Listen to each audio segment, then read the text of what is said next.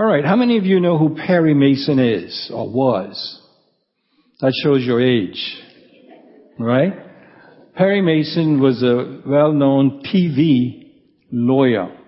He always won his cases, but he always won them at the end of the trial.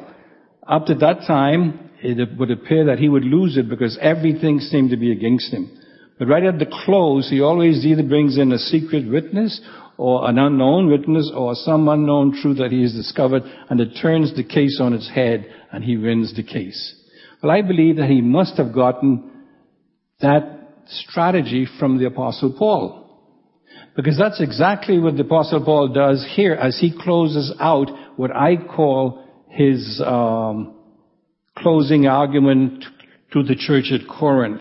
He turns everything on the head. All of a sudden, he's not defending himself anymore. In fact, he is now the one who is going to be on the offense and cause the others to be on the defense. And he's going to show that he was not really defending himself at all. But what he was doing was really being done for the maturing and the benefit of the people of God. And he turns everything upside down, as it were. And in the process, he reveals many truths that we as God's people need to know. Not only for pastors, because that's one of the major emphasis, not only for church leaders, but also for the people of God and how they relate to one another, how people relate to the pastors and so on. So it's a tremendous passage. It's exciting. I was blessed and I was challenged as I went through this passage again this coming week. So God has a lot to say to us through this passage today. The point is we have to listen to Him and we have to be sure that we hear Him speaking. So are you ready to listen?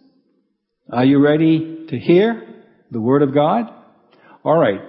Take your Bibles. Now we will have the New Living Testament on the screen.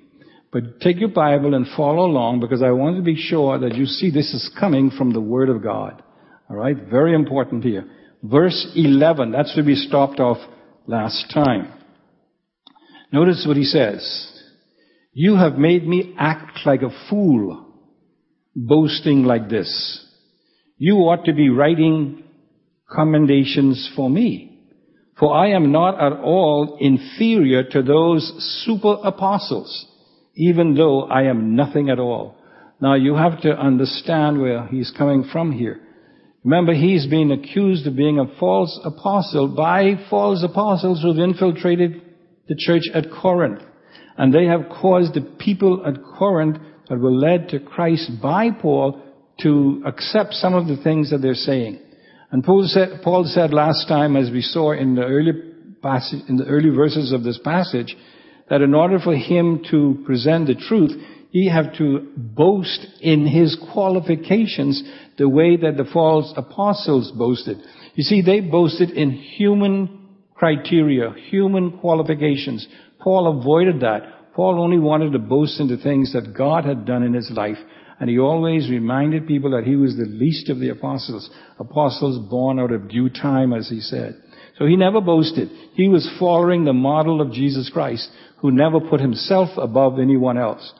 But he says, in this case, I have to show you Corinthians who've now been deluded by these false teachings that actually I have just as much or even better qualifications than these false apostles. He said, but for me to do that, I'm going to act foolishly.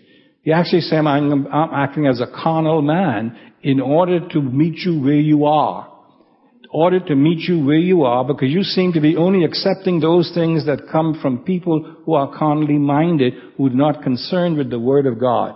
I have to meet you where you are. But I'm a fool in doing it, but I have to use that strategy if you are going to understand what is happening at Corinth. So he says, you have made me act like a fool. You have caused me to do this by your own behavior says you ought to be writing commendations for me. He's going to explain what he means by that in a moment. Because remember now, these people who had come in Corinth were boasting in the fact they had letters written to commend them to the ministry by people, probably the apostles at Jerusalem. That's why some scholars wonder whether or not these super apostles that are mentioned here really are not the false prophets or the false teachers at Corinth, but really they are the apostles in Jerusalem who gave these qualifications. Paul is saying, I don't need their backing. In Galatians, he brings that out very clearly. He says when he went to Jerusalem, he didn't see Paul. I'm sorry, he didn't see uh, uh, Peter. He didn't see John. He did not get his gospel, he said, from man. He got his gospel from God. And that's what he's pointing out here. All right? He says, uh, I do not want to boast in the same kind of qualifications these false teachers boast in. They boast in who they knew, who they could influence, relationship with other people. And that's what a lot of people do today. They don't stand on their own merit. They stand on whatever influence they have because they know certain people and they have relationships with certain people. And so they boast because of the people they know or the qualifications they might get from other people. Paul says, I am not like that. I'm not looking for any approval from man whatsoever. I'm only looking for approval from God. I really, he's going to emphasize this. I'm not ministering just to get to please men. I am ministering to please God. That's where he's coming from here. And he says, of all people who should be writing commendations, you shouldn't be looking for commendations from outside of Corinth. You should be writing commendations because you know me. I have ministered among you. I have been there. He's going to explain that in a moment.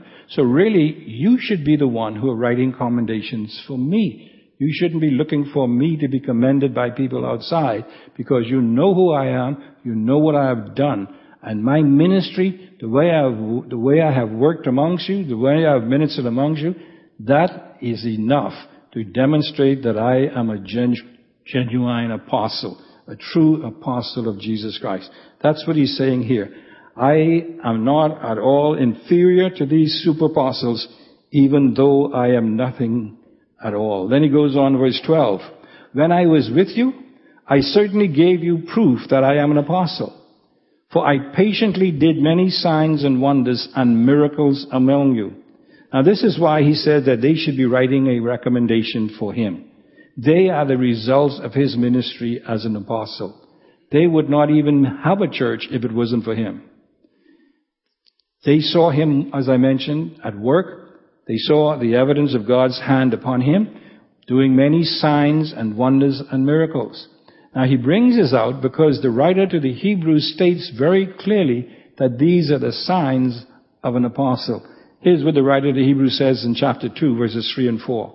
So what makes us think we can escape if we ignore this great salvation that was first announced by the Lord Jesus himself and then delivered to us by those who heard him? That's the, that's the disciples. And God confirmed the message. Now this is the reason for the signs and wonders. The confirmation that a person is an authentic messenger of God. God confirmed the message by giving signs and wonders and various miracles and gifts of the Holy Spirit wherever he chose. Paul calls these the signs of an apostle. And what if he's saying now to the Corinthians, I have demonstrated these signs to you at Corinth.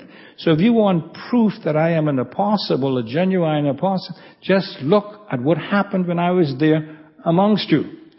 Notice it says, God confirmed the message by giving signs and wonders and various miracles and gifts of the Holy Spirit whenever He chose. In other words, these were validations of the authenticity of a person being an apostle.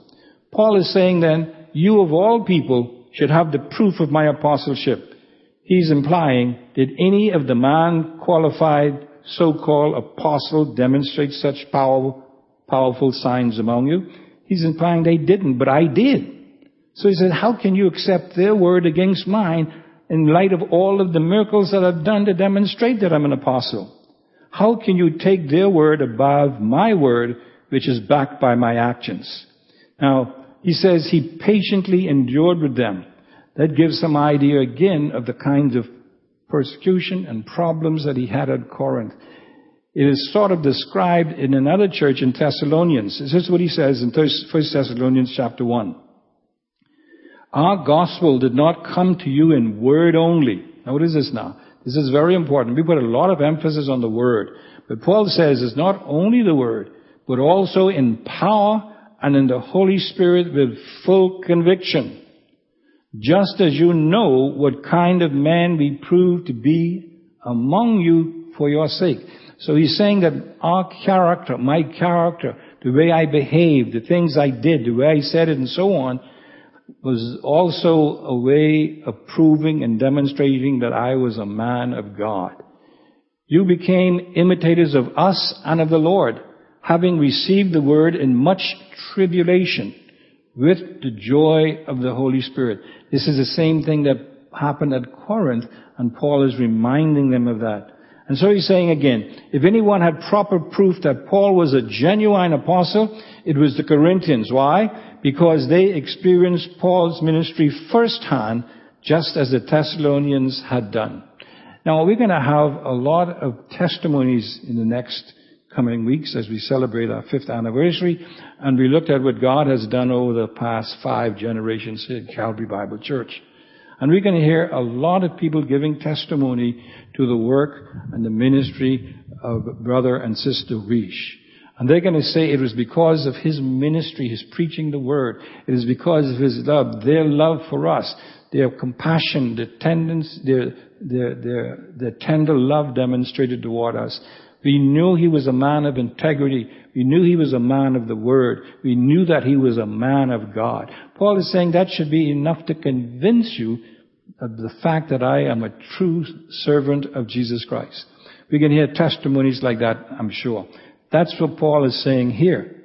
His life, his message, and the miraculous signs of an apostle attested to the authenticity of his apostle. Now, we take a position that these signs and wonders are no longer needed as a way of demonstrating who is an apostle, because we only had the genuine apostles. People you hear call themselves apostles, please don't in any way associate them with the twelve, alright? They're just no relationship at all. And so, but what is needed now by men and women is first to be faithful to the Word of God. Second, to be men of character. Men who do not manipulate the people of God. Men who do not fleece the people of God for money, because this is what they were charging Paul about for as well. These were some of the things that demonstrated that a person was really a servant of God. Man of character, honesty, integrity, not manipulating the people of God and not being concerned about filthy lucre. You see, it seems as though Paul's long time presence with them caused them to take Paul for granted. He was something special when he first came. But the longer he stayed there, the more they seemed to resent him. You know what the saying is? Familiarity breeds contempt. And that's what probably happened with Paul. We experience that. You know, come first to a place and, and everything is boom, boom, boom, exciting and everything else. Then after a while, man, why don't man don't shut up? You see? It's amazing. Paul went through that same type of a situation here at Corinth as well. He goes on, verse 13, the only thing I failed to do, which I do in the other churches, was to become a financial burden to you. Please forgive me for this wrong. Now, Paul is being very sarcastic here. Paul says, it looks like the only thing that you could blame me for is not taking money from you. I did not ask you for money. I did not demand money. Now, as you read the epistle here, you'll find out that these other guys were. In fact, they twisted it to such an extent they said what demonstrated that a person was a true apostle was if he was paid by the church. If he wasn't paid by the church, then he said, you're trying to manipulate, you're trying to deceive us and get money in other ways. In fact, as you read 1st and 2nd Corinthians, the charge seems to be that Paul was taking up this collection. You know what he wanted people to bring? Every Lord's Day, and when he comes, there would be no collection, so he could take it to the saints of Jerusalem. They were subtly accusing him of trying to use his money for himself. That's why he went through so much pain to have other men to be with him when he took the money there. We looked at that before. But this is what is happening here. He says, now, it seems that if I had charged you for my services, you would have thought that I was really an apostle, because that's what these men were saying. But Paul says, no. Well, if I fail to ask money of you, please forgive me. And of course, he's been very sarcastic here. He's rubbing his point in, as we would say today. He's poking fun at these people. Because he says elsewhere, we should not be in the ministry for the money. He calls that filthy lucre. He says, maybe you are angry with me because I did not charge you for my services as I usually do with other churches. Because he did receive funds from other churches. Because he's not saying it is wrong to take money as a honorarium or payment for service. He's not saying that. He's just saying that I chose not to do it amongst you for the same reason. He was trying to avoid this, but it seemed that it didn't work. Because they would charge him for being in the ministry for money. So this is really a as you would say, because it is evident in these epistles that these false teachers at Corinth were in fact milking and fleecing the Corinthians. Listen, all you have to do is turn on your TV today and you'll see a lot of these people who is milking and fleecing the people of God. Alright? It's happening all the time. These people here in Corinth, or these teachers, were actually claiming that the reason why Paul did not ask for remuneration was that he was not a true apostle, implying that all true apostles are uh, paid by the churches they serve. This was a way of intimidating the Corinthians, giving them, causing them to give more money. The way you can show that you believe I'm apostle, give me more money. That's what was happening here. They were charlatans, they were charlatans, and we have many of them present today as well. So Paul is teasing, as I said. Maybe you feel less than other churches, he's implying, because I did not ask for monetary remuneration. Please forgive me for this. I did not mean to imply this, he's implying. I did it, as he will explain in a moment, not for your harm or for my benefit, but for your benefit and not for mine. That's why he says in verse 14, listen now, I am coming to you for the third time and I will not be a burden to you. I don't want what you have, I want you. Isn't that a great statement? After all, children don't provide for their parents, rather, parents provide for their children. In other words, Paul is saying, I did not ask funds from you on neither the first or second time I came to Corinth. And guess what? I'm coming again a third time, and I'm, I'm going to do the same thing. I will not change my approach to ministry among you. I will not ask for or demand payment for my ministry. I'm going to do what I was being, I've been doing all along. Don't you see? I don't want anything from you. I want to give you what the Lord has freely given me as an apostle. That's what he's saying. And this should be the attitude of all of us as preachers as well. This is why I have a policy here at Calvary, when we invite someone to preach, and they come up and says, now Pastor Lee, I'm coming, but in order for my, me to come, you have to give me $5,000, or you have to do this right away. I say, thank you, we don't need you here. Now if they come and says, what you give us is as the Lord leads, that's a different story. But if they give a specified amount, to me that's a sign that they are selling the gifts that God has given them freely to give His people freely. Paul is doing the same thing here. He says, I do not want anything you have. I want to give you what God has given me as an apostle. And that's the principle we try to follow as well. He's saying, you are my children in the faith. I am your spiritual father. And the general rule is, as you know, parents provide for the children not vice versa. So Paul is saying, you are my spiritual children. I don't want to take anything from you. I only want to give you what God has given me.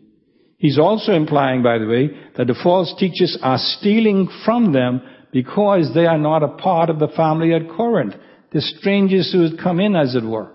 And they are seeming to want to take the benefit of having uh, brought the church along. Paul is saying, uh-uh. They're not your spiritual father. I am. You see? That's why he goes on later. In fact, earlier he talked about building on another person's ministry. And that is one of the things that's always been on my heart here.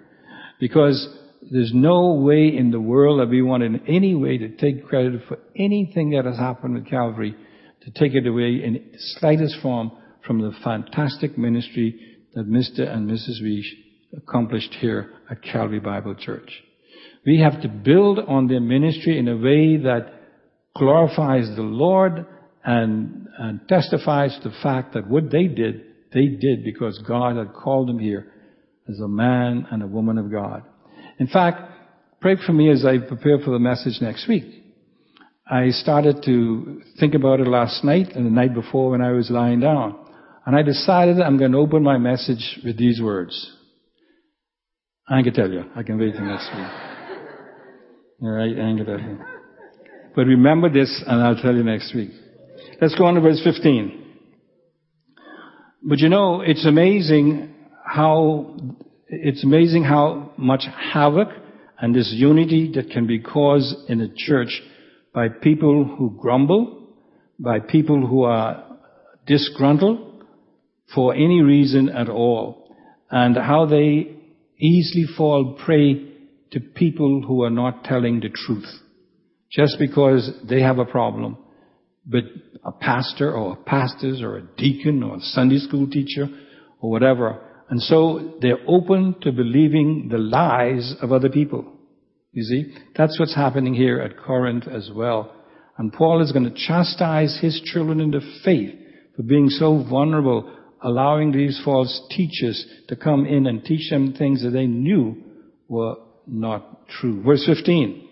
I will gladly spend myself on all I have for you even though it seems that the more I love you, the less you love me. Isn't that amazing? Now I want you to realize this is the apostle Paul speaking. This is a man of God speaking, a man called of God. These are the writings of a, these are the inspired writings of a man who is moved by the Spirit of God. This is an apostle sharing his heart. He says, I labor among you, I do all of these things, and he's already told us about all the persecution and all of the difficulties he faced, the calamities he faced, and everything else. And he says, I want you to realize I do this that I, because I love you. But it seems that the more problems I get into for you, the more you despise me. The more you reject me. That's something, isn't it? I wonder how Paul really felt here. He's saying, I am still willing and ready to give my life and wealth for you. Even though it appears that the more I show my love for you, by my unselfish actions toward you, the more you seem to reject and to despise me. Now he may be thinking of Jesus of whom he once said, though you may be unfaithful, yet I will remain faithful to you. That's what Paul is saying here. You might reject me, but I'm not going to reject you. You might be unfaithful to me, but I'm not going to be unfaithful to my calling of God in ministering to you. I will love you and expand myself to you regardless of what you, how you may treat me. Now that's really something, isn't it? That's why when you hear about pastors who get up and leave a church because they don't like the way the people treated them, you see, you have to question that. You know, what are they there for? Are they there because they wanted to be treated good or they wanted to minister the word of God to mature the people? You're going to see that Paul's purpose for his ministry was to mature the people of God, not to win their favor. And he's going to say that here. He's going to, as he goes on, he says, now, if you don't obey me this third time, you're in trouble. He's going to say, I've told you how to behave on these for two times now. I've written two letters. In fact, I've written three letters. One of them we don't have. But he says, now I'm going to come again. And when I come, I'm not going to be as nice as I was before. So you might have a whole different attitude towards me again. But let, us go on. Look at verse uh, 16. Some of you admit I was not a burden to you, but others still think I was sneaky and took advantage of you by trickery. But how did I do this? Did any of the men I sent to you take advantage of you? So he now challenges those who accuse him of being in the ministry for money and that he was just using trickery and manipulation to get a large offering of the Jerusalem saints that he could keep for himself, at least some of it. So he challenges them. Show me proof that I was deceitful. Did any of my associates ever trick you? Remember, he sent uh, he, he, sent uh, Titus and a couple of other brethren ahead of him to get things ready. And he said, now look at when these men were you. How did they behave? Didn't they show integrity? Notice verse 18. When I urged Titus to visit you and sent out other brethren with him, did T- Titus take advantage of you? No, for we have the same spirit and walk in each other's steps, doing things the same way. He says, in other words, all of my associates, we act, talk, behave the same way. You have, you can find nothing wrong with our life. We have done nothing in any way to give you the idea that we're trying to steal from you or to manipulate us, manipulate you. We were men of godly character. And beloved, that's what you have to look for today. Not only for those who have a charisma in speaking, but their character. Look at their fruit. Look at their lifestyle. That's what Paul is saying here. Paul is saying none of these men took advantage of you the way the false teachers are doing.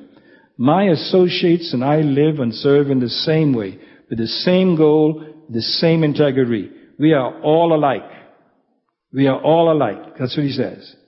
And that's how it should be even here at Calvary Bible Church. But those of us who have a plurality, we serve on a plurality of leaders basis here. We have a group of men. We should have the same goal in mind. We should have the same purpose in mind.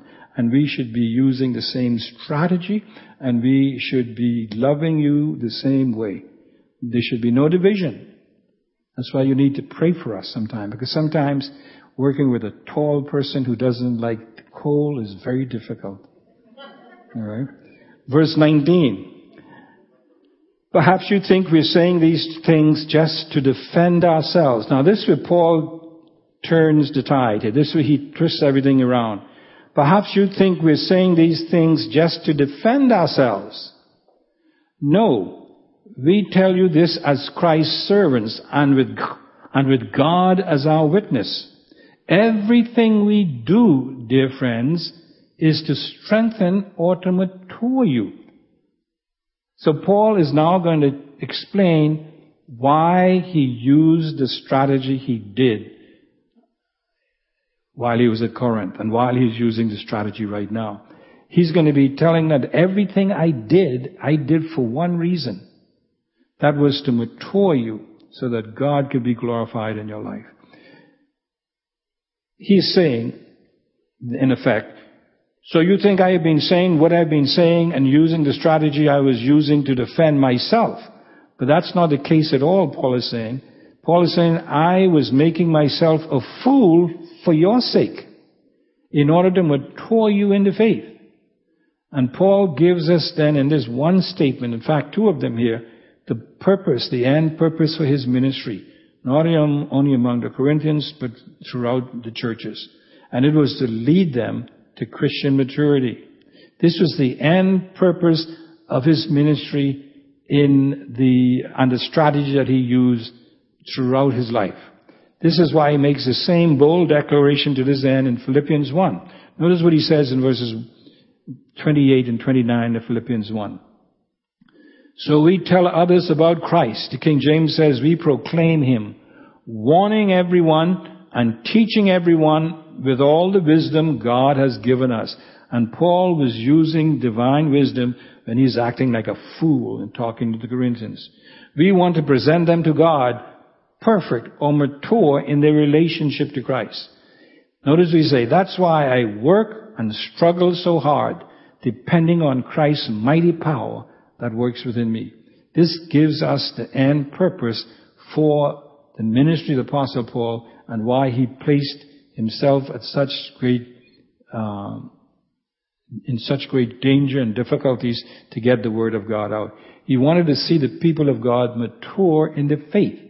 That's my objective as well. If you look at your bulletin we've had here for years, you will see that's the purpose for my ministry. My ministry is to build on that which Pastor and Sister Wish has done. They were an evangelistically trust people. They won many people to Christ. So what are we here to do? To try to build those up in Christ to lead them to Christian maturity. That's our focus. That's our emphasis. That's what Paul is doing here. Everything Paul did was done with his end purpose mind to bring believers to maturity in Christ. As I said, this has been explaining to you for the past 20 years if you just look. By the way, next Sunday, next Lord's Day, will mark the 20 years of ministry here for me as well. Same time we celebrate the 50 years of Calvary Bible Church, I mark 20 years of being here. Same day. Isn't that something? All right. So if you look at the bulletin, thank you. If you look at the bulletin, you'll see that's our purpose. Everything we do, although we don't explain it all the time, has that purpose in mind. To lead you to Christian maturity. To lead you to become a true disciple of Jesus Christ. And Paul is saying here, that's how he struggles so hard, but depending on Christ's mighty power that works within him. And we do the same thing, depending upon the power of God to work in and through us. And this past year has been really an experience for me in this area. But then Paul gives him a warning in verse 20. I am afraid that when I come, I won't like what I find. And you won't like my response. Now you see, he's getting real strong here. I'm afraid that I will find quarreling, jealousy, anger, selfishness, slander, gossip, arrogance, and disorderly behavior. Now Paul is naming the sins of the Corinthians. He talked about this in chapter, in the first epistle, he talking about it again. He says, it looks like many of you have not changed. The way things look now, he's saying then, unless you repent of your carnality, and then he lists these specific sins, all of these, of course, are reflective of the works of the flesh.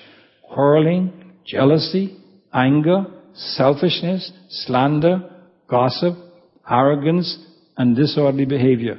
He dealt with all of these in his first and second visits, but it appears as though they did not respond to his godly and loving instructions to repent during this time.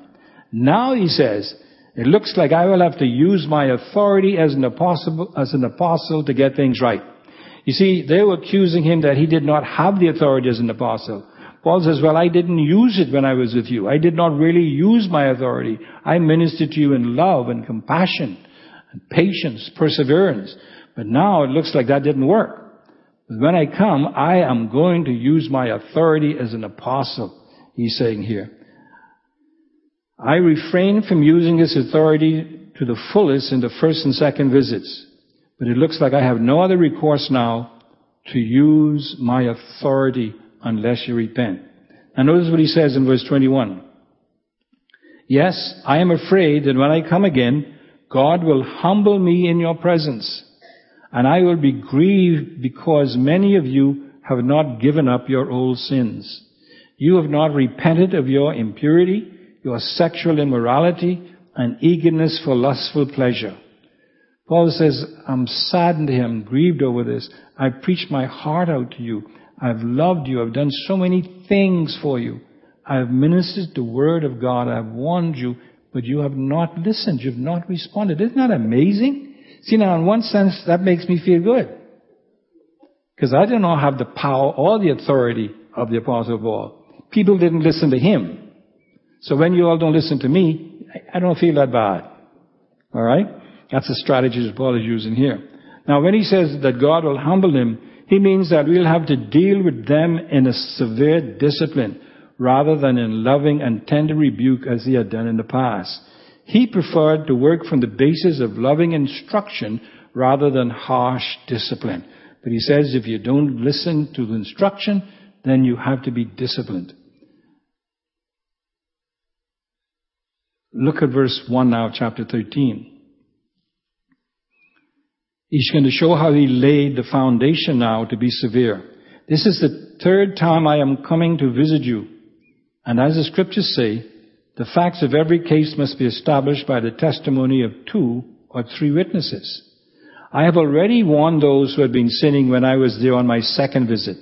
Now I again warn them and all others, just as I did before, that the next time I will not spare them. So he is saying now, I am doing what the scripture says. I'm going to give you two times to repent. If you don't, the third time, you'll be disciplined. He has had his witnesses. He sent other associates, Titus and others there, to see how they were doing. They did not respond. The Corinthians did not listen. So now he says, only discipline is left. And so he followed the biblical way of doing things. Look at verse 3. I will give you all the proof you want that Christ speaks through me. Paul is getting, I mean, Paul is really using strategy. He says, you wanted proof that I am an apostle. You said you didn't see it when I did all these miracles among you. But when I come back now this third time and I demonstrate my authority to discipline you, you're going to have proof. But you're not going to want the proof. You're not going to like the proof that you get. This proof is going to be harsh. It's going to be the proof to discipline in the power of the Spirit of God and in the Spirit of Christ because I am a true apostle. Christ, he says, is not weak when he deals with you. He is powerful among you. What he is saying here is that what he will be doing, he'll be doing in the power of Jesus Christ. Although it's going to be harsh, he's going to be doing it in the power of Jesus Christ. He will give the proof they were looking for concerning his apostolic authority by administering discipline in the power of Jesus Christ. He says Christ will demonstrate his power through him in this fashion. Now, of course, he explained this very truth in the first epistle. You remember there was a man in the assembly who was living with his father's ex-wife or whatever. You remember that? And they would not discipline him. And then Paul wrote them and gave them instructions how to do it. Notice how he says in 1 Corinthians chapter 5. For I, on my part, though absent in body, because he wasn't there, but present in spirit, have already judged him who has so committed this, as though I were present. And notice, in the name of our Lord Jesus, when you are assembled and I am with you in spirit, notice, with the power of our Lord Jesus. You see that?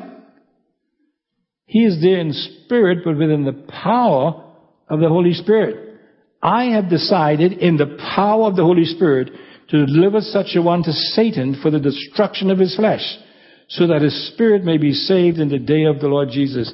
So Paul is saying, now listen, looks like I got to do the same thing here to demonstrate my power, the power of Jesus Christ in me by his spirit. But that power is going to be demonstrated in discipline if you do not repent, if you do not turn away from your sin. And so this is a warning to all of us, beloved. The many things that we as individual believers, members of Calvary Bible Church, may be doing that we know are sinful. It's wrong. And God has spoken to us again and again, but we have not changed. You see, that leaves us open to God's harsh judgment then. For instance, Paul says to those who break bread, you come out to church regularly, you come and you break bread, you remember the Lord, observe the Lord's table. And then some of you die because you do, do it in a way that is not in keeping with your spiritual condition. Some are weak, some are sick, and what? Others have died. He's taken away. That's harsh judgment. Man didn't do that. God did it. But it's a warning to us. God reaches out to us first in love and in compassion. If we don't respond, it gets a little more difficult. And finally, He does things that we or the church cannot do. He administers judgment. It goes like this. If you don't judge yourself, that's what he says in 1 Corinthians, and if the church don't judge you because of your sin and you don't turn away, God himself will step in and he will bring the judgment. No matter how you do it, and the people of God sin, they will not get away from it, from the discipline. Yes, the judgment for it is gone, but not the discipline. God will do it. Paul is saying then, I will do the same thing when I come the third time, and the power of Jesus Christ will be my authority. In other words, he is exercising his apostolic authority by administering discipline for unrepentant sin. Christ is working in and through him in that fashion. That's why he says in verse 4 now, although he, Jesus, was crucified in weakness, he now lives by the power of God. We too are weak, just as Christ was. But when we deal with you, we will be alive with Him and will have God's power. This is an amazing statement. He says, when I deal with you, in discipline, I'm going to be dealing with you with the power of the resurrected Jesus Christ. He is patterning his ministry after the life of Jesus Christ. Jesus suffered. He was a man of sorrows. He suffered. He died. But he was raised again in the power of the Spirit of God and now lives in that power. Paul says that's exactly how my life is going on. My ministry is going on. I do a lot of things that cause humiliation in my life, that causes me to look small. People think I am a fool for Christ, and I am. But I have a strategy. I, there's a, there's a, there's a, uh, there's a method to my madness, he's saying. I am doing this because I know there's going to be glory to follow. And he's patting in his life after that of Jesus Christ. I might demonstrate my weaknesses, but that's only a way of demonstrating the power of Jesus Christ in my life.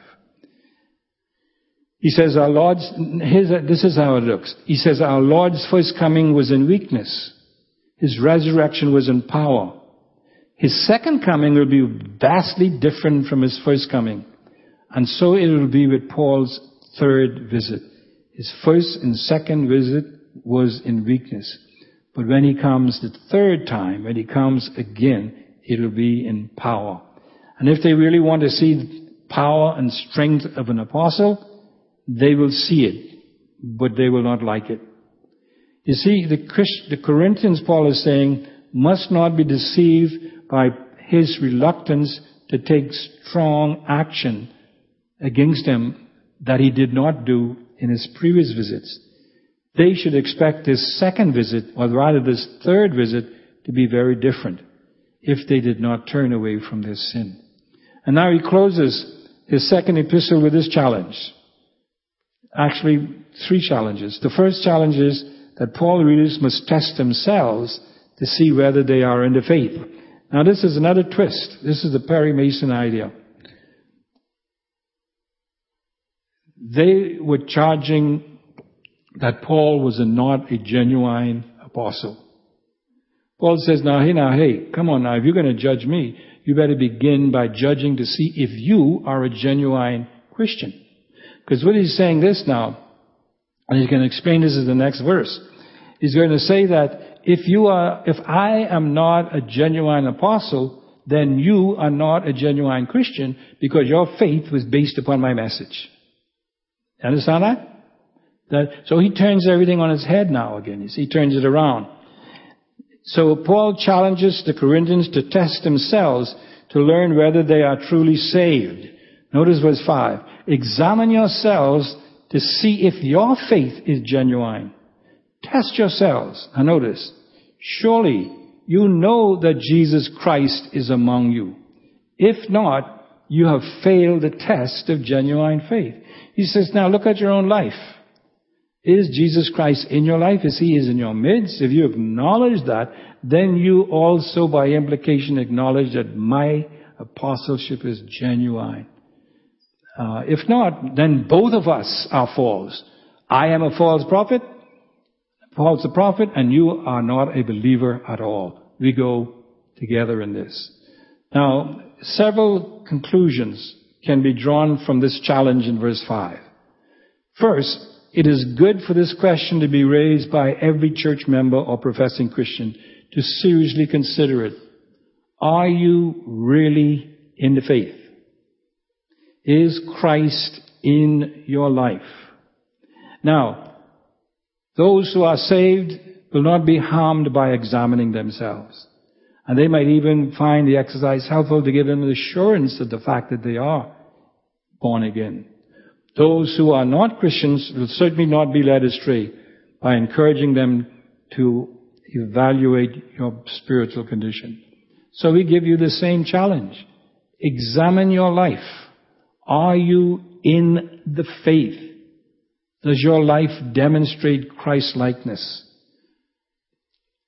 Now, this challenge also assumes that some members who profess to be born again believers are not born again believers, or he wouldn't ask them to do it.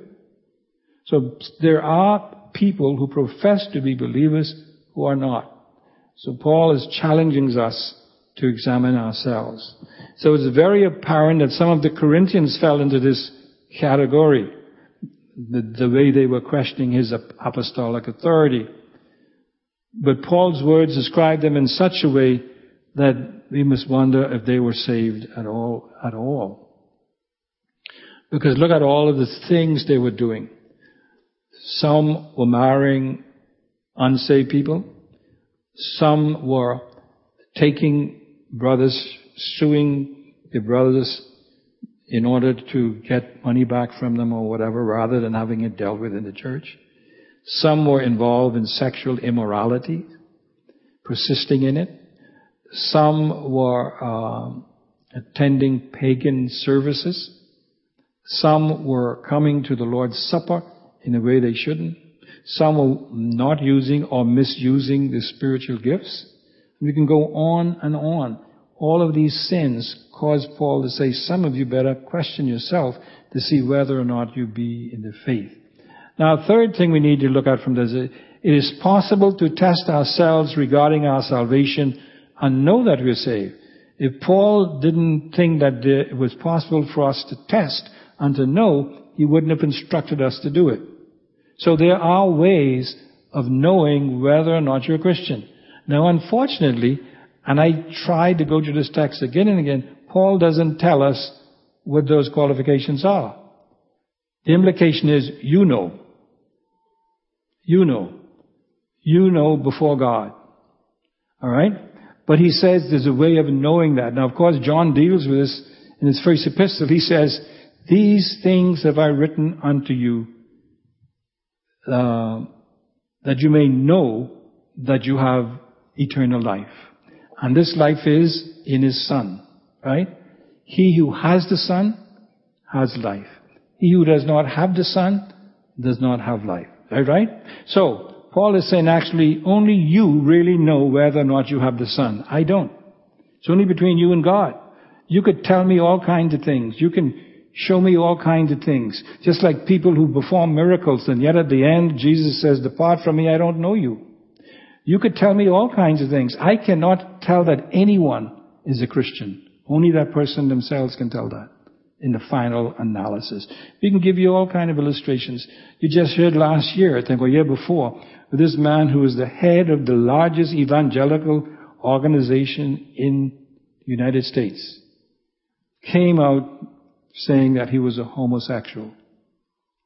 The head of the evangelical largest evangelical organization in the world, leading it for years, came out to say that he was a homosexual. Now, he was a pastor and all of that, but nobody, nobody imagined that he would be involved in things like that. And we could go on and on and on. Look at the other preacher who all of a sudden turned, he led its big, huge church. And now he came out to teach us no such thing as hell. Right? And he doesn't believe in it and all that kind of a thing. Showing that his profession of faith in the first place wasn't right. But yet he led a church that had thousands of people following him. And people were giving money. And I know people from the Bahamas who were sending him money. You see? Now he heads up one of the largest homosexual churches anywhere. In fact, anybody, without any kind of standards or anything going on. You see? The point is this. Paul is saying that it's only you and God who knows if you're really saved. Examine yourself. You could lie to me. You could even lie to this intellectual man over here, Pastor Fowler. But you cannot lie to God. Right?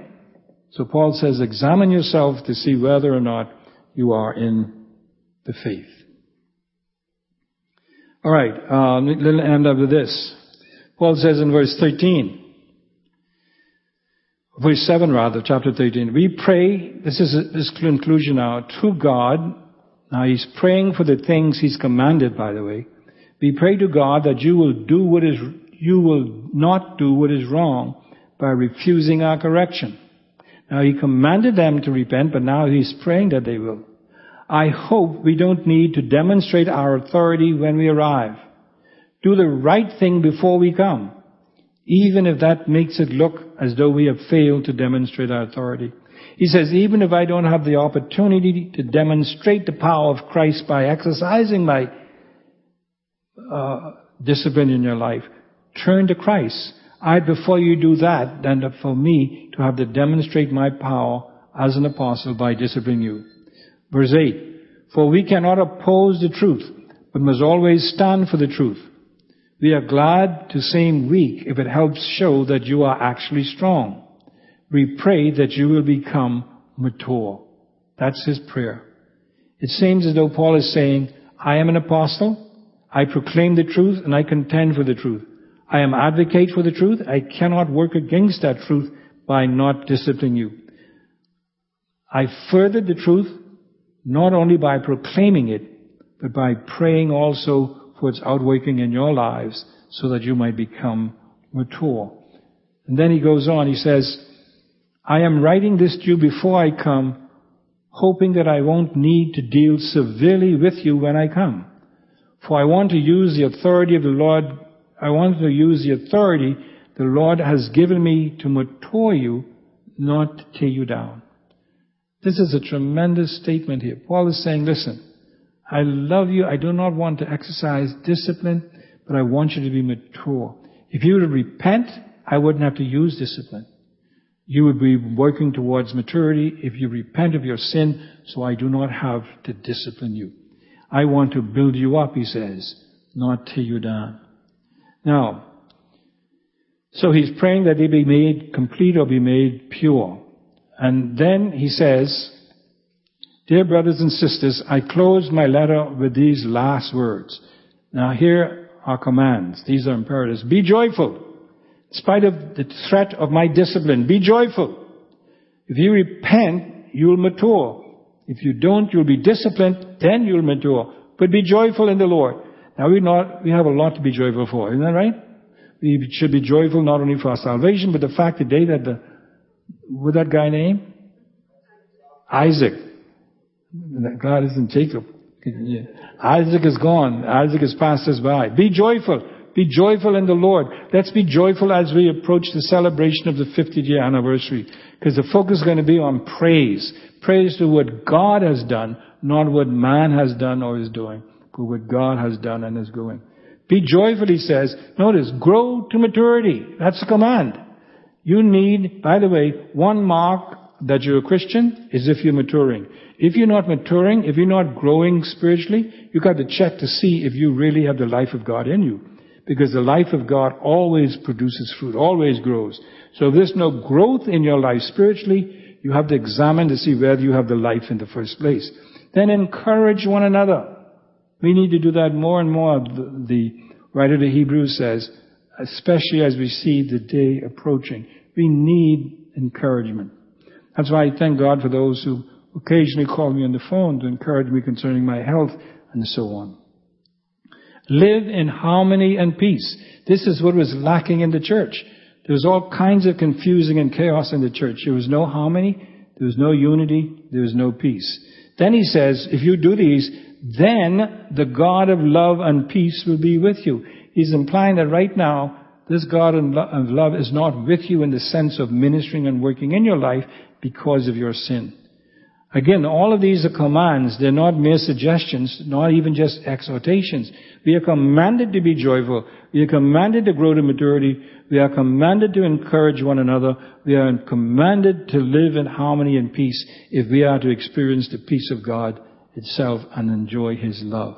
By the way, those were the things that were missing in Corinth. That's why 1 Corinthians 13 was written to demonstrate what love is and how we should love. And peace as well.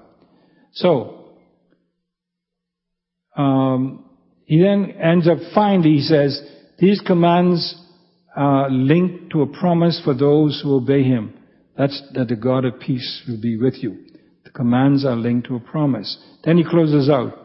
Greet each other King James says what? With a holy kiss. This version says with Christian love because that's what the holy kiss demonstrates. Someone once asked me, Pastor Lee, what's it, and this is an illustration now, so this may happen, have happened or not.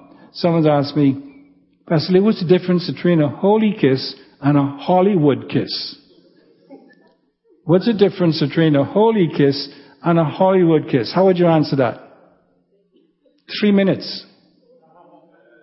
Think about that for a while. Alright? Greet each other with Christian love. That's what he means with a holy kiss. Greet one another with Christian love. All of God's people here send you their greetings. And notice how he ends up. And the love, the peace, and the God of love and peace shall be with you. And as I mentioned, this is what they needed at Corinth. They needed chapter 13. Uh, they needed the peace because when you read the first three chapters of First Corinthians, there was no peace. There was people who had, there were cliques. Christians were uh, putting one preacher against the other. There were all kinds of things that were going on. There was no love and no peace. But he's saying this is the way to do it. Be joyful, grow to maturity, encourage one another, live in harmony and peace. Repent of the sins that you know that you are involved in right now. So to avoid the discipline of God. That's what Paul's saying here. So the closing application is this. Are you in the faith? Are you in the faith? This is a self-test that only you can truthfully answer. I cannot answer this for you. Only you can. Now, if you are in the faith, are you allowing Christ through His Holy Spirit to live that faith out in your life? And as I said, a mark of maturity, a mark of, a mark of being in Christ is the fact that you are growing in Christ. That is a sure telltale sign that you are a believer. Are you growing to be more Christ-like every day? Selah. Think and act on these things. Father, thank you for your word. Though feebly presented, we know it is still the power of God and the salvation to everyone who believes. And we know that you will accomplish the purpose for which you have sent it forth today. And in that we rest. And all of God's people said, Amen.